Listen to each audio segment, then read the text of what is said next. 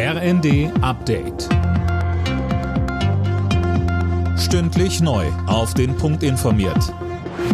Ich bin André Glatzel. Guten Tag. Die Ampel bringt ein zweihundert Milliarden Euro Paket auf den Weg, um die Energiepreise zu drücken. Strom und Heizung sollen so für alle erschwinglich bleiben.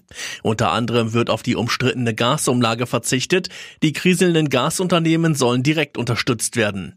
Bundeskanzler Scholz sagte: Jetzt schaffen wir die Kraft, mit dem Abwehrschirm das zu tun, damit Strompreise, damit Gaspreise sinken, dramatisch sinken und damit sie von den Bürgern und Bürgern und den Unternehmen bewältigt werden können. Das ist die Aufgabe, die wir jetzt haben, und diese Aufgabe schultern wir auch. Ich habe einmal bei anderer Gelegenheit gesagt, die Maßnahmen, die wir ergreifen, sind ein Wumms. Man kann sagen, das ist hier ein Doppelwumms.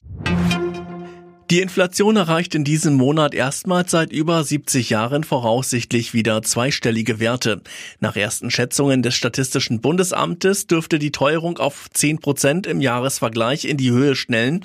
Im August lag die Inflationsrate bei etwa acht Prozent. Deutschland rutscht im kommenden Jahr in eine Rezession. Davon gehen die Wirtschaftsinstitute in ihrem Herbstgutachten aus.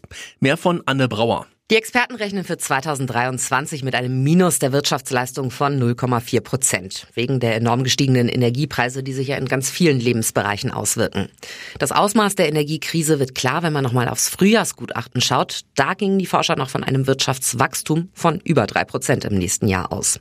Und weil die Gaspreise weiter hoch bleiben dürften, rechnen sie mit einem permanenten Wohlstandsverlust in Deutschland. Die neue Porsche-Aktie ist mit leichten Kursgewinnen gestartet. An der Frankfurter Börse werden die Papiere mit rund vierundachtzig Euro gehandelt. Der Ausgabepreis lag bei zweiundachtzig Euro fünfzig.